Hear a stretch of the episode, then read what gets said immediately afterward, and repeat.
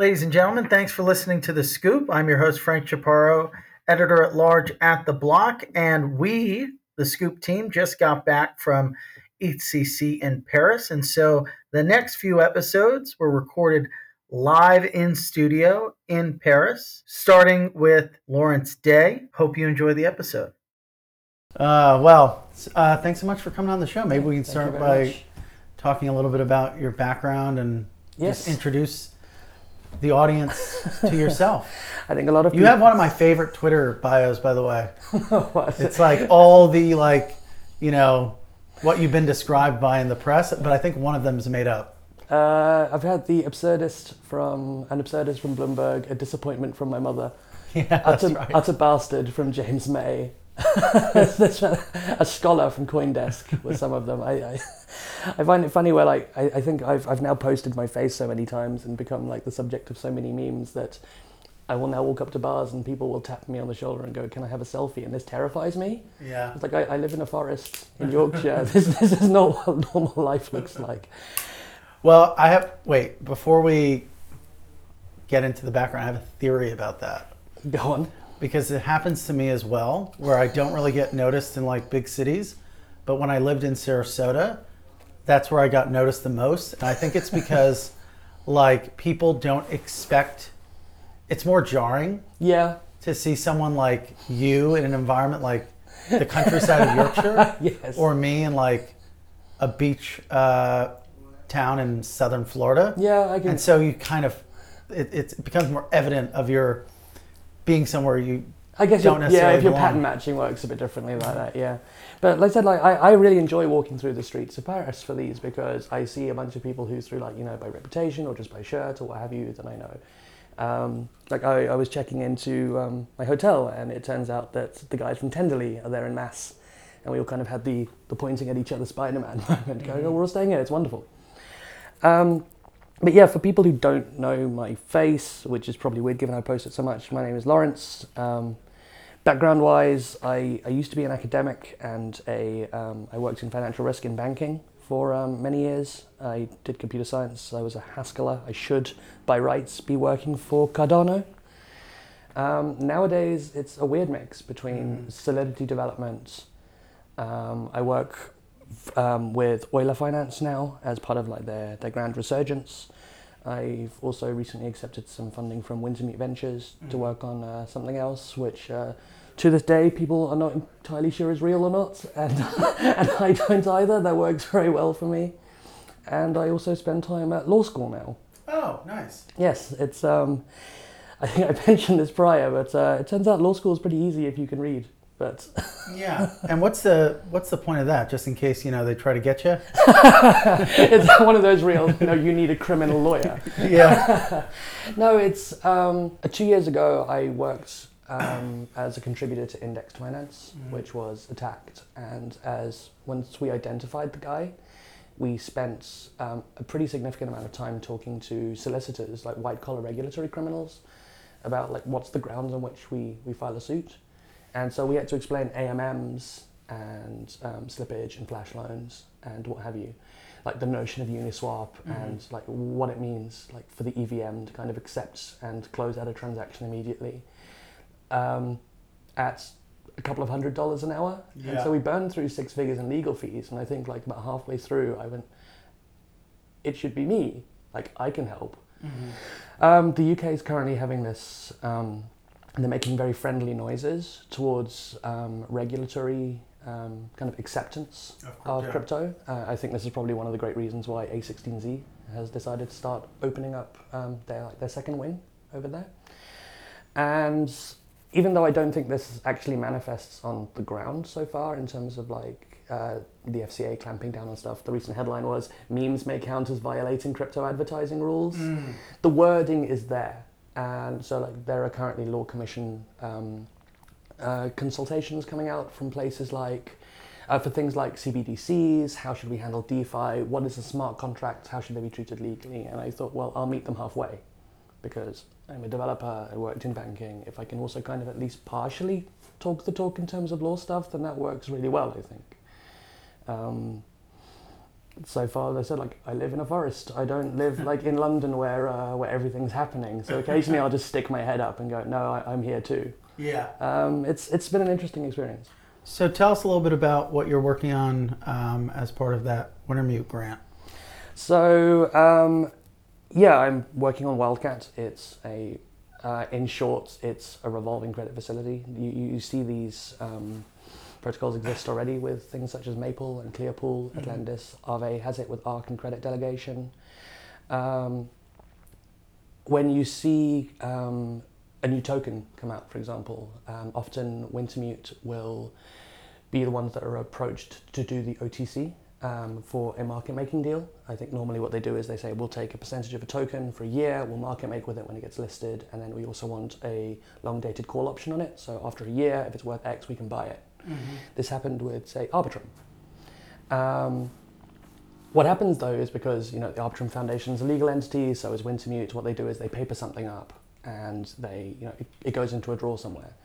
And there was a huge furore when um, like some tokens got moved, and you know, like the worst people on crypto Twitter started saying, Yeah. "Oh, look, the Wintermute twap engine is on again." It's like not really realizing the the process. Like I'm one of these kind of utilitarian believers in DeFi, where I think that we should be putting stuff on chain. Chain checkers stuff is great, Arkham aside, um, and kind of helping build that kind of these kind of OTC like deals um, should be put on chain. Um, more generally, the stuff I'm working on uses fixed rates. So if you're a market maker and you want to borrow some money to, for whatever purpose on any token, a lot of the protocols right now have utilization-based curves. So you know, the more of the pipeline you use up, the more you're paying. And market makers are probably more interested in paying lower fixed rates, ones that they can control, right? If they're the ones that pick their, say, like their OTC desk um, clients. So existing platforms, like the the more utilization that the market maker has, the higher in fees they're paying. Yeah, so this is a very common thing for places like, you know, on Aave and what have you, which is slightly different because there's many lenders, many borrowers.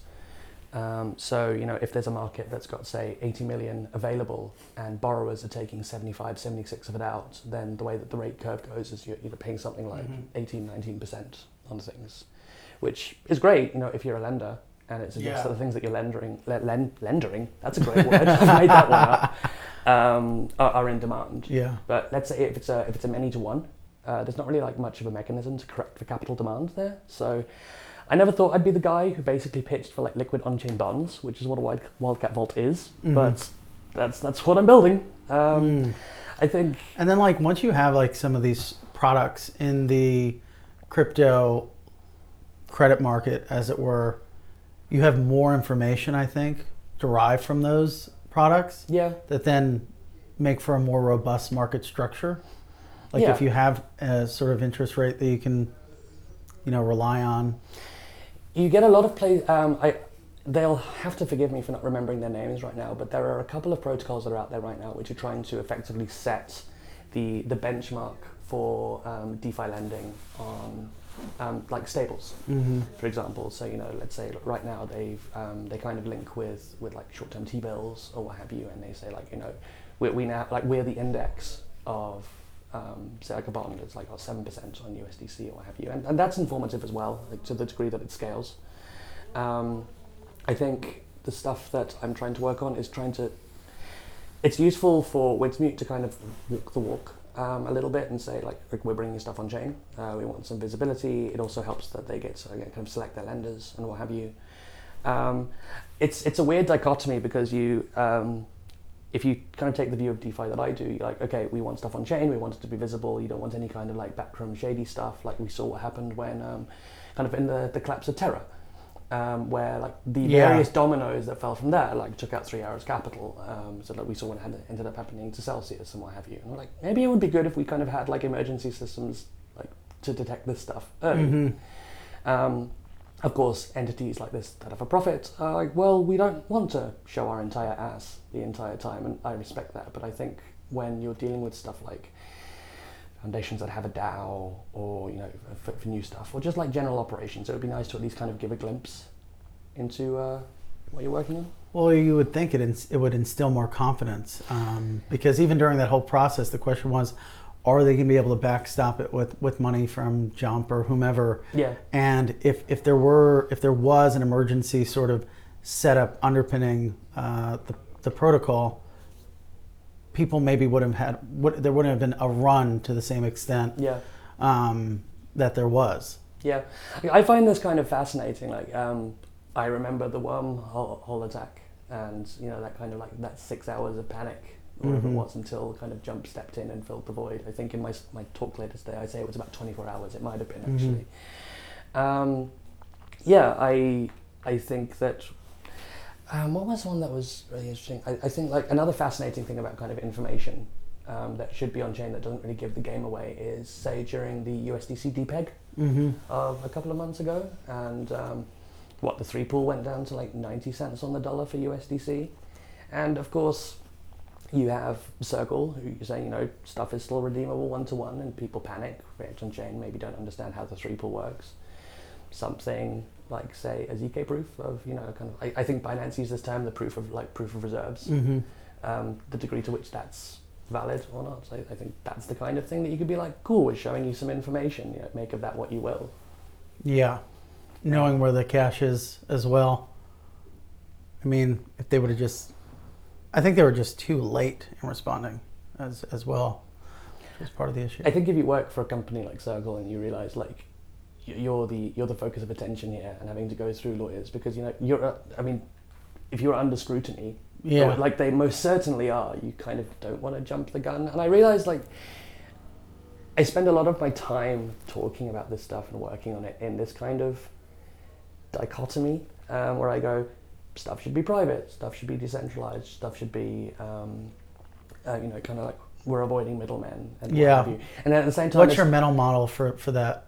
Like, um, psychosis, to be honest with you, where I just completely have two separate trains of thought. Where the other half of it is, yeah, we should be publicizing reserves. We should be like, you know, using some zk tech for that. We should be like kind of for for established middlemen now. And I don't think it's an insult to call places like Circle, and Tether, and various stablecoin things as well as exchanges the middlemen that often people rail about mhm. like yeah you kind of have a moral duty to, uh, to post stuff up and a bunch of them are doing a really really good job of it um, i think that like for some market makers or various like say new token launches there's more that could be done um, i spent a lot of my time digging through like legal filings and um, like as we all did kind of in the collapse of hedge funds and stuff going Mhm. oh just we've just got deals for money like really just like sitting under the coffee mug here Mhm. which was fascinating to read through I mean, those have been so. Those have been really wild to parse through.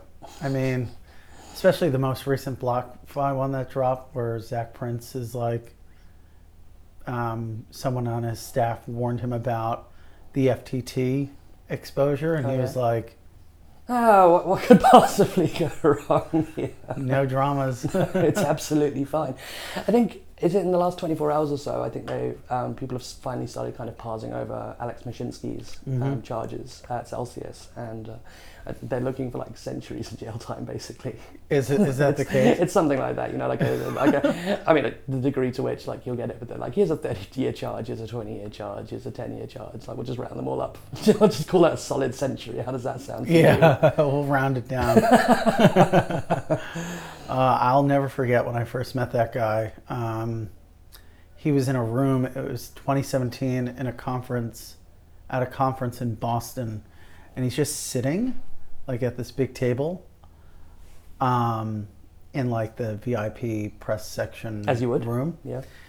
and you, I could just feel him waiting for people to like come up and like, ad, ad- you know, adore Oh, him. It's, a it's, it's, it's, a, it's a weird personality thing for like people like that when you're like, I, I recognize, I, I believe myself to be a big swinging dick. I, had to I, use the I, I'm. I'm anticipating being like oh, I don't like it. It, Yeah. it makes me deeply uncomfortable. relished. It was very, it was very unnerving. I've done a pretty good job for the most part of either staying away from or just not like engaging with people you would consider big names in Mhm. crypto and exchanges. Like for the most part, I think part of it's where I live. Part of it's when I come to these conferences, I kind of hide out for the most part. Like Mhm. ECC is an exception where I just sit in the pub upside and I just go, literally whoever wants to come. Well, now you're going to be, you know, internationally famous after the scoop. I'm pretty sure after my Bloomberg article where they posted a headline and then a picture of me talking about hackers, I became internationally famous as well. Um, but no, that's that's a very good compliment Andrew. Thank you very much. the degree to which I hope that thanks will hold, depending on how it goes. But um, I mean, I, I'm interested in the kind of like how your experience has been here at EthCC. This is is this your first time? This is my first one for ETHCC. I've done the Paris Blockchain Week twice. Um, it's it's definitely way more interesting because you have people building at the like blockchain level versus I feel like blockchain Paris is like more like at the application level, Yeah. like NFTs and gaming, and we're not really there yet. So it's like and and they're not they're not at a point at which there's any degree of product market fit. Yeah. So like those companies just aren't as interesting. So their narrative is we're so early. Yeah, It and it's like is. here, it's like here's what we actually rolled out and deployed yesterday. Yeah. Um, you know, so like this week had like a number of interesting headlines. I think like Uniswap X, which kind of feels like to me, you know, mimicking CowSwap to a degree. But it's like when we abstract fees, it's like a Yeah. better UX, Yeah. a better process. Agreed. Um, so it's just more tangible. Um, a lot of the people that are here versus a bit more. Here's what it's going to look like in the future. Yeah, I, I have a great affection for this conference in particular. It's the, the only one that I insist on going to every year because, like, this year alone, there's stuff like here's how to scrape data effectively. Here's some stuff on zero knowledge machine learning. Here's Mhm. like um, you had Austin Adams from Uniswap doing a charm offensive on uh, V4 hooks uh, Mhm. for Uniswap and what that implies, and that's very much kind of more my style of, of talk to attend. Yeah. Um, he says hypocritically about to give a talk that is non-technical at all. Like last year, I spoke about all of the hacks that had happened Mhm. um, the year prior, of which there were 53 of them. And yeah. Last year was pretty bad. it was. And this year, I thought, oh, I'll, I'll just do the same thing. Like that'll be my bit at ECC is just to, to talk about hacks. And uh, then there was the recovery of the wormhole funds, and I Mhm. thought, oh, there's a bunch of interesting questions. I guess I guess I'm pivoting my talk on a dime. So what did you what did you unpack? Um, slides will also go up for this like afterwards, but I, I think one of the things that having now done a year of law school, you know, and speaking with the confidence that only someone who has done a year of law school can speak with, is um, so we we see stories about exploits happening all the time, and Mhm. it's there's been a couple of incidents this year where we see counter exploits. Um, normally, people are kind of like doing things like proxy upgrades of uh, contract code um, in such a way that uh, money can be stolen back. The the jump and wormhole one was really interesting. Uh, so we all know what happened with the wormhole hack. Mhm. Um, 120,000 ETH was stolen, moved around on chain. What was it like three hundred million dollars? Uh, 320 million was Yeah. the, uh, the the stopgap that Jump uh, stepped in to meet, which was a pretty big flex. yeah. Um, I can't say I didn't sit back and like exhale a little bit when I read about that. But the, the funds moved around for a year and then they settled into an Oasis vault, which is automation enabled leveraged stuff. So basically, what they were doing is they were taking some liquid staking derivatives and going long on it. And um, in short, they al- al- allowed an approval to something. Um, the Oasis team could do an upgrade and take it back uh, to give it to Jump. The interesting thing I found about this is that what Oasis did was they effectively asked the UK High Court to give them an injunction forcing them to act so that they could kind of I mean this is my reading of it where they said you know we there's a multi-sig it's 4 of 12 and a wallet was added which I think we can all presume was Jump who executed the exploit and then some people from Oasis had to to co-sign and they could point at an injunction and say we've been forced to by the court and I think the implications of that were really interesting. Like, let's say that you know, Joe Bloggs um, brings a case against a DeFi protocol and says, "I want you to, I want you to effectively like permit an Mm. exploit of your own thing." And like, what if they say, "No, I don't want to"? You know, I, I, I, I don't feel like uh, like blowing a hole open for things. Like, what is the strength of precedence about um, being asked to um, to exploit your own protocol? There's there's a bill currently in Illinois in the Senate that says that any blockchain network that um, processes a transaction from Illinois can get an injunction that demands that a blockchain forks in order to like unwind the position or move balances. And if you don't do it, um, they'll charge you between five and ten thousand dollars a day. It's like, well, who are you charging? Who are you?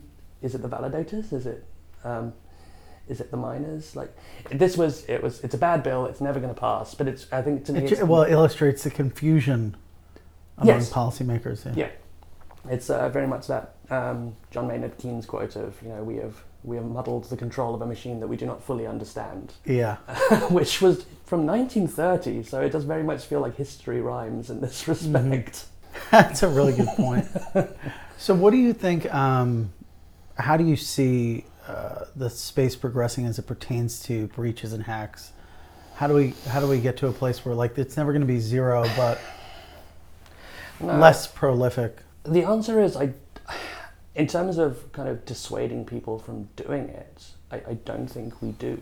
Right? Mm. Um, I, I, I think like um, perhaps the, the public policy answer there would be to say you are you know a, a psychotic thing like you're only allowed to interact with a contract if the underlying token is a reversible variant.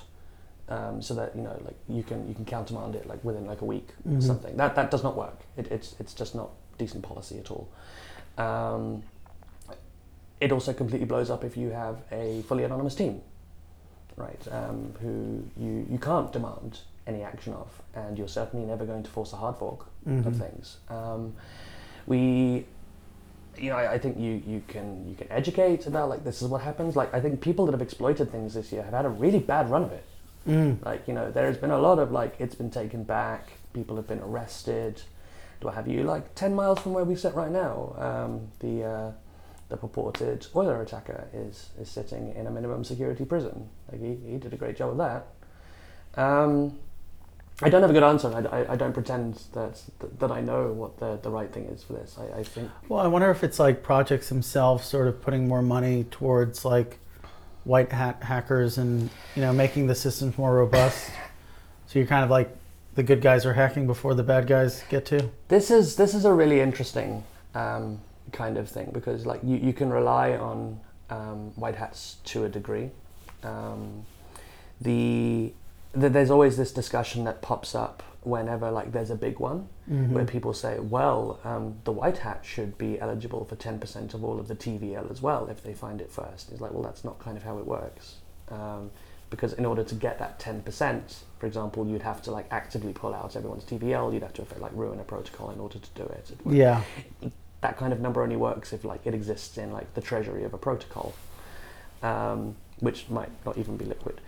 Um, I, I think there's also the answer, which would be is that you, you pour things into audits, but as you know, as we know, like audits themselves are not infallible. Mm-hmm. Um, I like I, we, we've all seen cases where you know like you you'll do four, five, six, and then you'll make one line of code that'll blow something open, and it's anyone who reads this code, but like it's so easy to miss. Like Mm-hmm. even formal verification, right? Like you, um, I think like the the optimal thing would be to use things like formal verification to like prove properties of contracts and what have you. But it doesn't scale. It's really expensive, and if it's something new, then you have to spend possibly months like working out what like the properties are that you need to um, to test. Like, and there just aren't enough people in the world right now that are able to do that kind of stuff well.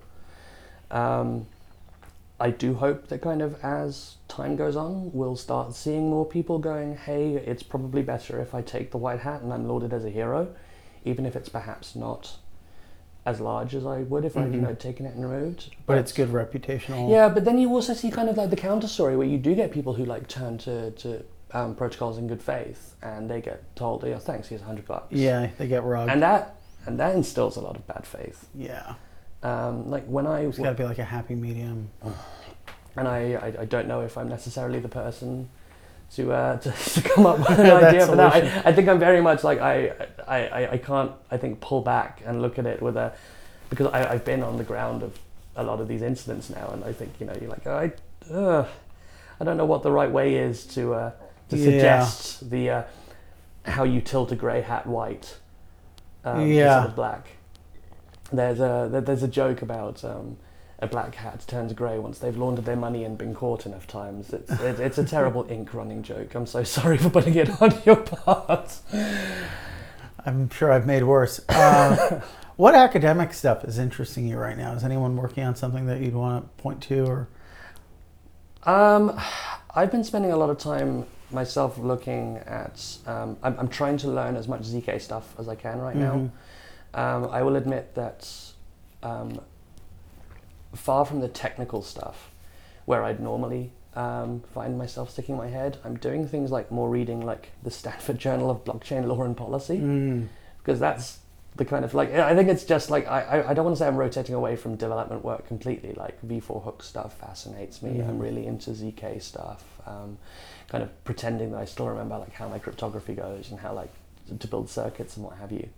Um, I was really fascinated by the eigenlayer paper when that came out. Um, I think that was something novel, although I, I have thoughts that I you know, ab- about like the implications of it as well. Like everyone thinks it's going to be like the next Aave, and it's it's a bit weird about kind of like how you secure other chains and what have you with existing staked ETH. It's yeah, it's very much now more uh, are smart contracts contracts in English law, and uh, endless bickering about that from uh, some people who do know what they're on about and people who don't. like, uh, which is how we get things like the Illinois law.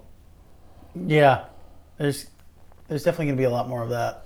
I, I think it's it's interesting. Um, that at this point, it's so every every single thing, like like various like facet of blockchain tech, like has twenty rabbit holes that you can fall into, and I'm finding myself kind of like trying to peer down rabbit holes and going, oh, I could lose two years of my life to this. Hi, Frank. Hello. Is Frank here? Yeah, Yes. just need like one more Alright, one more minute. memento. I don't know how to end it at this point. I guess we can leave it. We can leave it there. That's absolutely Thanks so grand. much for coming on the No, show. thank you so much. Appreciate I it. really We're going to appreciate it. talk Cheers. more about the EigenLayer with uh, Mr. Merrick at Celo.